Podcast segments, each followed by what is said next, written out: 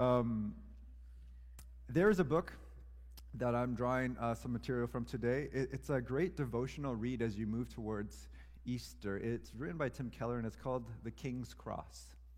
And it's a play on, uh, if you're familiar with London, a particular station in London called King's Cross. And, um, and so in that book, there's, uh, Keller talks about this guy named Andrew Walls.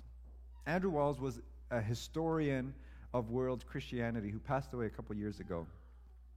And uh, he points out that the birthplace of every great world religion has become and remained the center of that religion.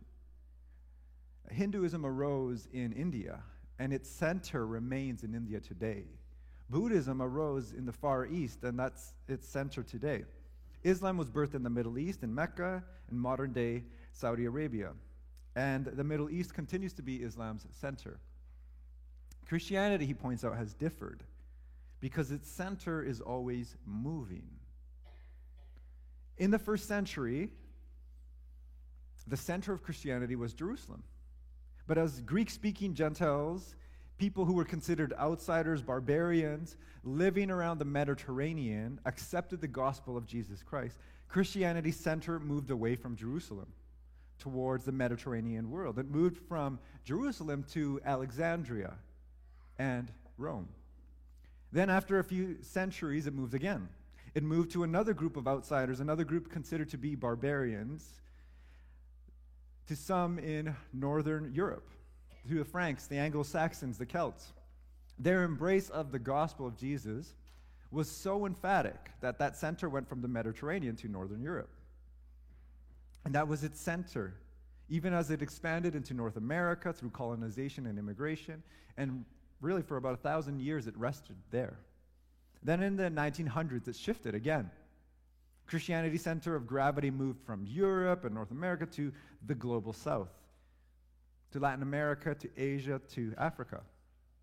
And to illustrate this, one example that can be given is, is that there are 18 million Anglicans in Nigeria alone, and another 8 million in Uganda today.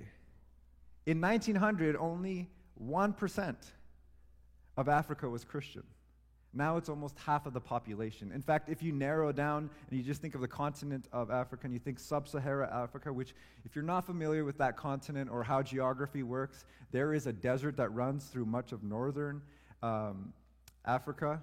And if you think of the, the northern countries that touch the Mediterranean, exclude those and think of all the nations below that. When you do that, the population jumps to 60% of that population that actually would identify as a Christian. That's a huge jump from going from 1% in 1900 to 60%. And historian Philip Jenkins has estimated that more than 50% of Christians in the world lived south of the equator. And this was in the early 2000s. So you think about what happened, how the center has moved from Jerusalem to Alexandria and Rome up to northern Europe and now how it's moved to the global south. Jenkins made this prediction based on fertility rates and the growth of Christianity in these regions, and he predicted that by 2050, the average Christian would be a young female living in a Nigerian village or a Brazilian town. It wouldn't be someone from Europe, from North America. The center of Christianity has been and will completely move away from uh, Europe and North America. Are you with me? You tr- trying to see what I'm trying to say here? How it's moved how, over time? So when Andrew Walls, this historian of world Christianity, was asked, like, why has the center moved while these other ones, religions seem to have remained relatively constant? And he said, one must conclude, I think, that there's a certain vulnerability, a fragility at the heart of Christianity. You might say that this is the vulnerability of the cross. Later on, he'd go on to suggest that the center of Christianity is always moving away from power and wealth. That it often moves from those places where Christianity has become nice, safe, kind of dormant, a respectable way for people to become good. See, the cross is central to the good news of Jesus Christ. The cross is not about demanding to be served, but serving. It's not about taking power, but about giving it up. And that's what Jesus is teaching his disciples as he begins to head towards the cross. And he predicts his death three times. Each time they don't understand it, they don't get it, which should be really encouraging for us as we hear Jesus' teachings and they feel sometimes really upside down and we don't get it. We don't understand how we're supposed to live into that. Man, the good news is that the guys who were right next to Jesus for three years didn't get it, they couldn't understand it. That should, that should encourage us and comfort us. But here's what he says the second time he predicts that he will die. This comes from Mark chapter 9, verses 30 through 37. And they left that place and passed through Galilee. Jesus did not want anyone to know where they were because he was teaching his disciples. And he said to them, The Son of Man is going to be delivered into the hands of men. They will kill him, and after three days he will rise. But they did not understand what he meant and were afraid to ask him about it. They came to Capernaum. And when he was in the house, he asked them, What were you arguing about on the road? But they kept quiet, because on the way they had argued about who was the greatest. Sitting down, Jesus called the twelve and said, Anyone who wants to be first must be the very last, and the servant of all. He took a little child whom he placed among them, and taking the child in his arms, he said, Whoever welcomes one of these little children in my name welcomes me. And whoever welcomes me does not welcome me, but the one who sent me. Father in heaven, help us to understand Jesus and his message, what it is that he calls us to. You've given us your Holy Spirit. And we ask that we would be able to hear and respond and trust Jesus in the way he calls us to live. We pray this in his name. Amen. The big idea this morning is that Jesus calls his disciples to take the way of downward mobility. Jesus is going to say, This is what it means to be great. his redefinition of greatness comes on the heels of his disciples failing to understand what he means when he says, The Son of Man will be delivered into the hands of men and be killed. The Messiah, God's Son, the King that God has promised for Israel and for the world, will be killed. And the first time Jesus said this, the disciples don't understand it. Peter tries to correct Jesus only to be publicly reprimanded and called Satan. This second time, they still don't understand, but now they're afraid to ask Jesus what he means. You can just imagine them walking and being like, What did that mean? I don't know. But I do know I'm the greatest among us. This guy right here, I'm the greatest. And the other one would argue, No, no, no, no, no. no. You're not the greatest. I am. Jesus asked me to do this task. Only the greatest would be asked to do this. And you can just picture the 12 walking, arguing about who's the greatest. And it sounds crazy but not really in light of who they thought the Messiah was. Their Messiah came with perks, power. In their mindset, the Messiah was this earthly king who would overthrow the tyrannical powers and he would cast out demons, and they transferred the greatness that they saw in Jesus onto themselves. But as we read it, we get it. Like, that doesn't really sound right. You're arguing about who's the greatest. To us, we hear this, and it's like standing on top of the chief You've hiked it and you're looking around at all the mountains around you. And you say, Wow, I am great. We would hear them be like, That's so offside. Like, uh, you're missing what you're, you know, it doesn't make sense. Jesus, having heard them, asked them, Hey, what were you guys discussing on the way? And they just get silent. They get silent. There's this awkward silence as they shift their eyes away from Jesus. They don't want to answer this. They probably felt a certain amount of uh, shame, guilt. Why? Part of the reason is probably because they're beginning to understand their way of thinking and operating is totally contrary to what Jesus and his kingdom are all about.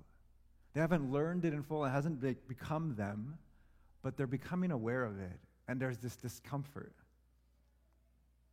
And that's why I think there's great encouragement we can take from looking at the disciples and seeing how they don't get it, how there's this tension, how they keep failing.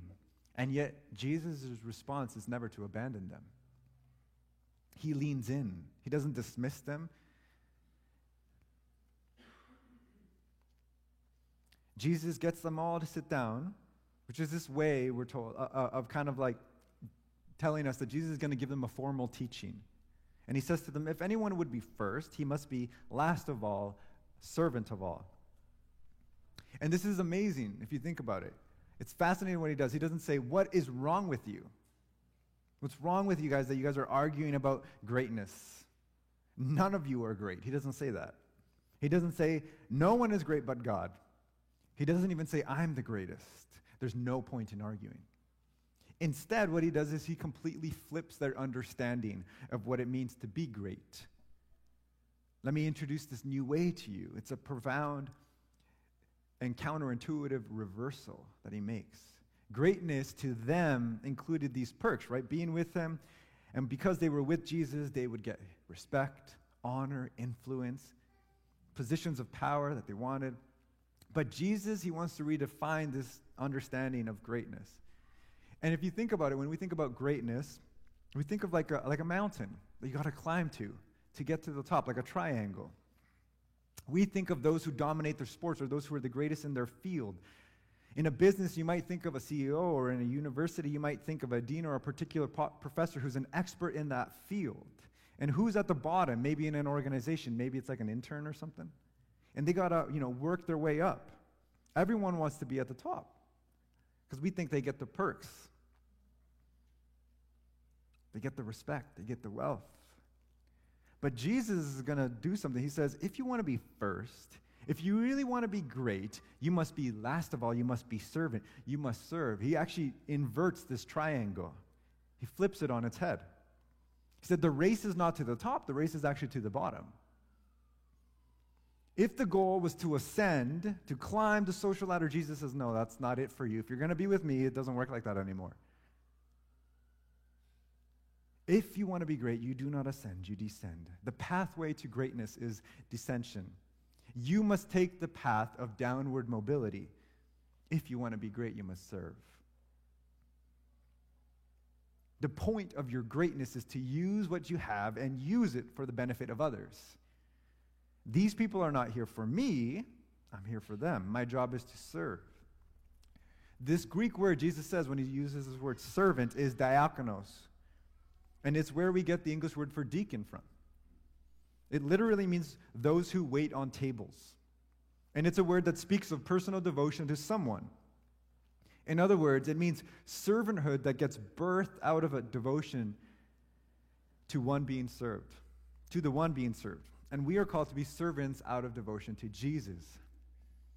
The great ones in my eyes, says Jesus, are those who choose to descend and serve others. You could see why this would be so counter to what the disciples were just arguing. But he doesn't reprimand them, he doesn't come at them.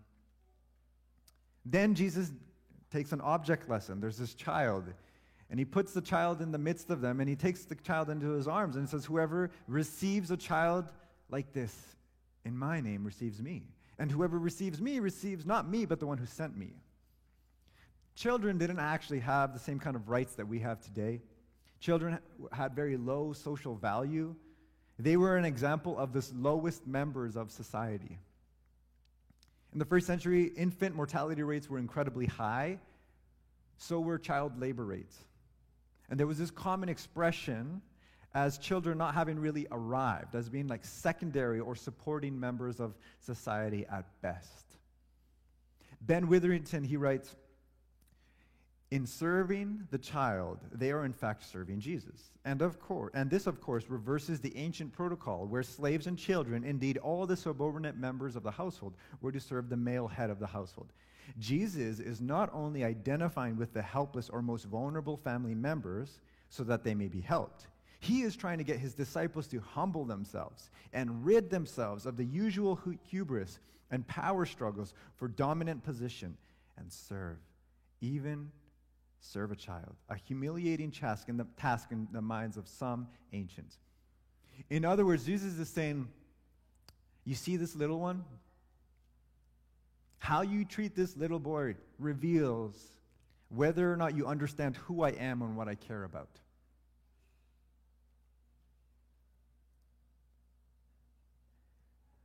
How you treat the lowest members of society, the most ostracized, ignored, or hated, reveals whether or not you understand who I am and what I care about. And Jesus is saying there's almost like this, this chain reaction that happens. When you and I welcome the least, we welcome Jesus. And when we do that, we welcome God. We host God. It's remarkable. And we don't always see it like that. And Jesus is saying, Look, I want you to see what's going on here. You're focused on who's the greatest. I want you to understand what it really means to be great when you're going to follow me. Now, this is a beautiful and powerful vision, and yet we have to acknowledge many times we resist this kind of life. Why? Why do we resist this kind of downward mobility? Let me offer a few reasons. One, it's because this is a kind of death. Jesus, calls us to embrace his redefinition of greatness and to take this way of downward mobility, which requires us to surrender that selfish part of us that demands that we remain in complete power over our lives. Because to serve will be inconvenient, it will be costly. It doesn't happen on our terms all the time. We have plans and we get interrupted. The parable of the Good Samaritan is a great example of that. Everyone is on their way somewhere. No one wants to be inconvenienced, except for the one that's supposed to be the bad guy in the story the Samaritan. He's the one who shows mercy, he's the one who actually treats others like their neighbor. Second reason is because we believe becoming a servant means you must delight yourself in pain. You must delight yourself in, dis- in the disturbing or unpleasant things. And that's not what Jesus is saying. He's saying, if you're going to have any part in me and in my, in my kingdom that I am ushering in, then you cannot be about ascending in life. My kingdom is being built through humility and servanthood. Pride, selfishness, the love of power and control have no place with me. Doesn't work. Third, we resist this kind of life because we believe that being a servant is a sign of weakness, not greatness. Somehow along the way, we've confused greatness with having power to have others serve us so that we can get our way and our own way of doing things. And we do this in our relationships with our friends or family and marriage, even in churches. And it's insidious and it creeps in subtle ways so that we actually try to manipulate people into serving us, into doing the things we want. Might be in our workplace, might be at home, where people scheme and try to fight to get control. And the Bible calls this tendency towards selfishness, pride, or greed and fighting to get our own way. It has this word, it's sin. The Bible will talk about how often it, it, it's almost as if we're enslaved to it. Paul himself will talk about how he's doing the things he doesn't want to do, and he doesn't do the things he wants to do. Our world has this vastly different view of greatness. And Jesus, in Mark 10, verse 42, will say this. He says, He calls his disciples to, together and said, Look, you know that those who are regarded as rulers of the Gentiles, Gentiles being anyone who uh, aren't Jews, lord it over them and their high officials exercise authority over them. Not so with you. Instead, whoever wants to become great among you must become your servant, and whoever wants to be first must be slave of all. For even the Son of Man did not come to be served, but to serve and to give his life as a ransom for many. The context of this is Jesus' third prediction of his death. He's trying to get his disciples to understand this life he's calling them to which is the life that he's living. Lording it over is the way of the world. It's not the way of Jesus. Jesus says we don't lord it over people, instead, we are to come under and serve others. And this only sounds weak to you because you've believed the lie that if you're not on top, if you're not ascending, then you're not living your best life. And you're not in control, and that you're not in control of every facet of your life. If that's not the case, then you're not really living life. And see, that's what's so great about Jesus' teaching. It's so relatable for us. Because Jesus acknowledges this deep desire within us to be great. It's just that we keep confusing position and power with greatness. We confuse being on top, being the boss, being popular, being noticed as greatness. And Jesus is like, that's not it. It won't deliver. Henri Nouwen, he wrote this tiny little book on leadership, and one of the things he, he, he says is powerlessness and humility in the spiritual life do not refer to people who have no spine and who let everyone else make decisions for them. They refer to people who are so deeply in love with Jesus that they are ready to follow him wherever he guides them, always trusting that with him they will find life and find it abundantly.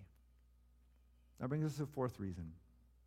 We resist this life because we have not realized that this life of downward mobility, of serving others, of choosing to see others' needs and helping them, is actually the way to the peace and joy of God. There's a reason why Jesus, when he begins the Sermon on the Mount, will say, Blessed are the poor in spirit.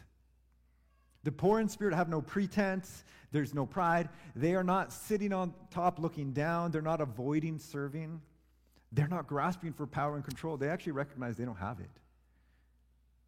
They know their needs, their desperate needs for God to take care of them. And their blessedness actually comes from recognizing how utterly dependent they are on God for all things for forgiveness, for health, for purpose, for air, the air to breathe, even the ability to obey Him, the power to live as He wants.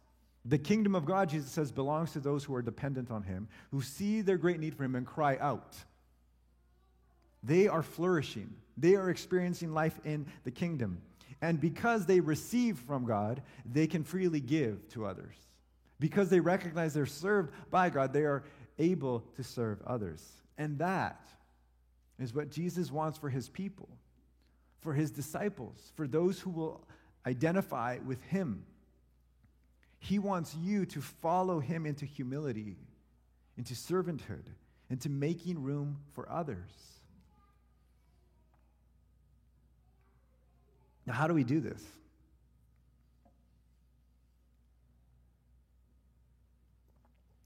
How do we do this? How, how do we follow Jesus into this way that we're prone to resisting? One answer that comes to our mind is like, well, I just copy Jesus. There's all these examples in the Bible. I just do it. And I'd say that, that is a part of it. But there's more than that. See, the answer is actually to look at Jesus at what he does in his life on the way to the cross and what he does on the cross. And I don't mean to say that you got to look and then just learn from his example. He is an example, but he is far more than just an example. The only possible way we will follow him into humbly serving others is by seeing that he has done it first for us.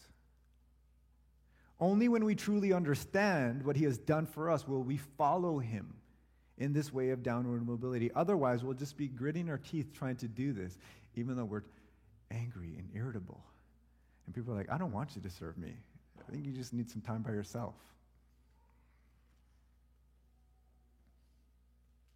That one, that one was me this week. Got sent to my room. But listen to what Jesus says again in Mark 10. For even the Son of Man did not come to be served, but to serve, and to give his life as a ransom for many. This statement right here is the theological purpose of Mark's whole gospel. It's what Mark is trying to get at, it's why Jesus came. He did not come to be served. He came to die and give up his life. He did, he's not simply an example for us. He came to lay down his life for us. He came and his plan was to die. He came to give up his life as a ransom for many. That's the reason he has to die. He came to die in our place. And he had every right to be served, but he didn't exercise that privilege. See, humility is in God's nature. God's nature isn't to grasp. When Jesus arose from his throne in heaven, he did so so that he could lay down his privileges and come and serve. He laid aside his privileges. That's what Paul is talking about in Philippians 2. Jesus, who being in the very nature of God, didn't grasp onto that, but he laid it down. And that's the exact kind of thing that we see described in John's gospel when John tells us that Jesus washes his disciples' feet. In John 13, we're told Jesus knew that the Father had put all things under his power and that he had come from God and was returning from God. So he got up from the meal, took off his outer clothing, wrapped a towel around his waist, and after that he poured water into a basin and began to wash his disciples' feet, drying them with the towel that was wrapped around him. John 13 is giving us this real practical picture of what Paul writes in Philippians 2. Jesus knew he had power, but he didn't cling to it. The master became a servant and washed his disciples' feet. He doesn't come to earth and demand that everyone serve him. He comes down to earth, picks up a towel, and begins to serve us. It's his nature, it's who God is. Lesslie Newbigin, he writes, The washing of the feet is the sign of that total overturning of the powers of this world in which the majesty of God is manifest in the menial service of a slave. And what Jesus is doing here in John 13 and what Jesus does when he pulls this child in front of his disciples, one of the lowest members of society, they're both pointing to the same reality. These events are signs, they point to the ultimate subversion of all human power and authority. authority. They're pointing us to the cross, to what he's doing. Jesus came to serve and he came to give his life as a ransom for many. For many includes you. That word for in the Greek is this word anti. It also means instead of, in place of, a substitute. And the word ransom is this word lutron, which means to buy the freedom of a slave or a prisoner. You had to make a large, costly payment that could match the value of that servant or pay off what they owed. In other words, Jesus is saying, Look, I didn't come to be served by the enslaved. I came to serve the enslaved and purchase their freedom by giving my life as a substitute. The payment that Jesus is going to make is his death on the cross. And what Jesus comes to set us free from is sin. It's all that hinders us that hinders us from living the life that we were created to live. All that hinders us from following him into the fullness of life. All that keeps us focused on ourselves. All of our desires, all of our preferences, all that hinders us from serving others all that stops you from seeing the love of God that He has for you. See, Jesus' death reveals God's love for you and it sets you free from sin. He was motivated by love for you. And Tim Keller, he highlights how all life cha- changing love is a sab- substitutionary sacrifice. It's easy, easy to love someone who has it all together who has no needs. That costs you nothing. Some of us have coworkers we love because they're just so great at their job and they're not needy. So we just love that. They're like, oh man, I love working with them because it costs me nothing. We don't say that part, but that's like what's going on. Loving someone who has needs, someone in trouble, someone who's emotionally wounded, that's going to cost you. It's inconvenient. Something has to be transferred so that their troubles are transferred to you if you're going to help them. In other words, some of your fullness has to be emptied out on them. Maybe you, you let yourself be emotionally drained so that someone else can be filled when they're down. And a great example of this is parenting. Because children are in this long state of dependence on you, the parent. And so parents have to surrender their independence at minimum, minimum by law, 18 years. But many of us give more than that. Think of all the things you must do for them. The time it requires making their meals, cleaning their clothes, changing their diapers, reading them books they can't read yet. And then comes that stage of teaching them how to tie their shoes, teaching them how to go potty by themselves, teaching them how to get dressed, teaching them how to load up the dishwasher. They don't know how to do this, so you got to be right next to them the whole time to make sure they do it. You got to teach them your way so they load it to the maximum level. They maximize every square inch of that dishwasher. You need to sacrifice your freedom, your time. If you want them to grow healthy and equipped to be emotionally healthy people, you have to do that. It's costly. In the end, you make the sacrifice, or they will make the sacrifice if you don't. You either suffer temporarily and in a redemptive way, or they're going to suffer tragically and in a wasteful and destructive way because they did not get what they needed in life. I mean, you can apply the same type of idea of sacrifice as those of us who are grown adults who are caring for our parents. We're doing that too. It's costly. We also know that our parents did it for us. But this is what Jesus does. And our culture loves these kinds of stories. You think about so many of these movies that are huge, there's this theme of sacrifice that moves us. It's some, for some of us, they're like our favorite movies. We just don't even recognize that's what's happening. There's this deep longing, I think, within us that wants to see this take place. Think of Lord of the Rings. Movie's like 20 years old now, right? Frodo, he suffers temporarily and redemptively to destroy the ring. He doesn't even want the ring. He doesn't even want that life. He just wants to live a nice, easy, quiet life in the Shire. He's pulled into this thing. He knew he could have avoided it, and maybe someone else could have done it. But he chooses to sacrifice part of his comfort, his life, his safety, even a finger in the end, so that the ring could be destroyed, so that Middle Earth could be restored.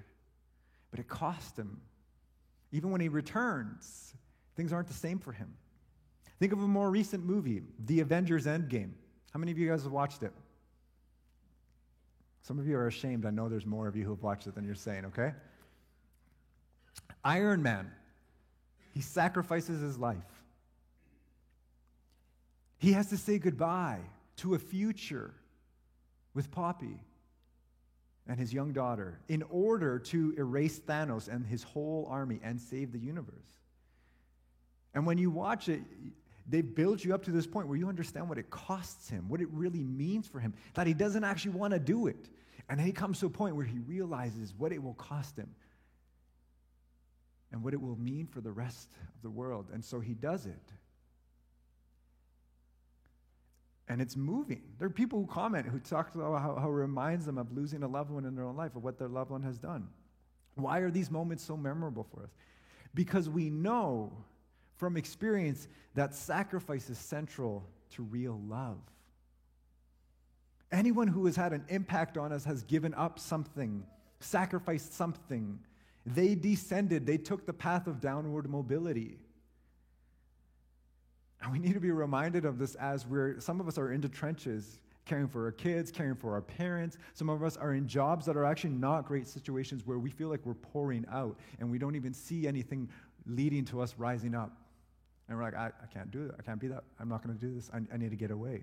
And there definitely is time where we need that rest, but we need to understand that there's a part of the Christian life where Jesus says, You will descend. And when you do, you're actually aligning with me. The difference for us that we need to recognize in Jesus is that he is God and that God's love is more loving. He's more loving than any human could possibly be. And he came into the world to deal with our selfishness, with sin, with evil.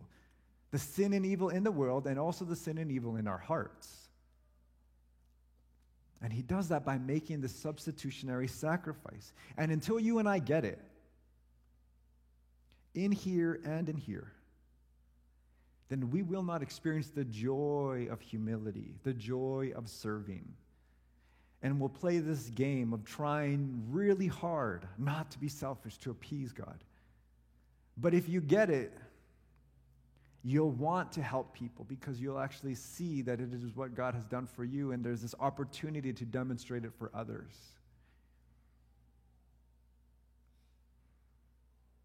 And what's remarkable about when we begin to live this way, when you receive his saving love and you give away power, becoming a servant, and you give up status, his power actually moves towards you. It's woven into the fabric of the universe that he created because that's who he is. He's always giving it away. And this is the kind of greatness and power that he wants his people to be known for a zeal for descending, a zeal for serving. He says, That's where my power moves. It doesn't move to those who are on top, who cling to stay on top, who cling to be in control. It goes to those who are willing to surrender and serve, those who are willing to descend. My power is with them. Father in heaven,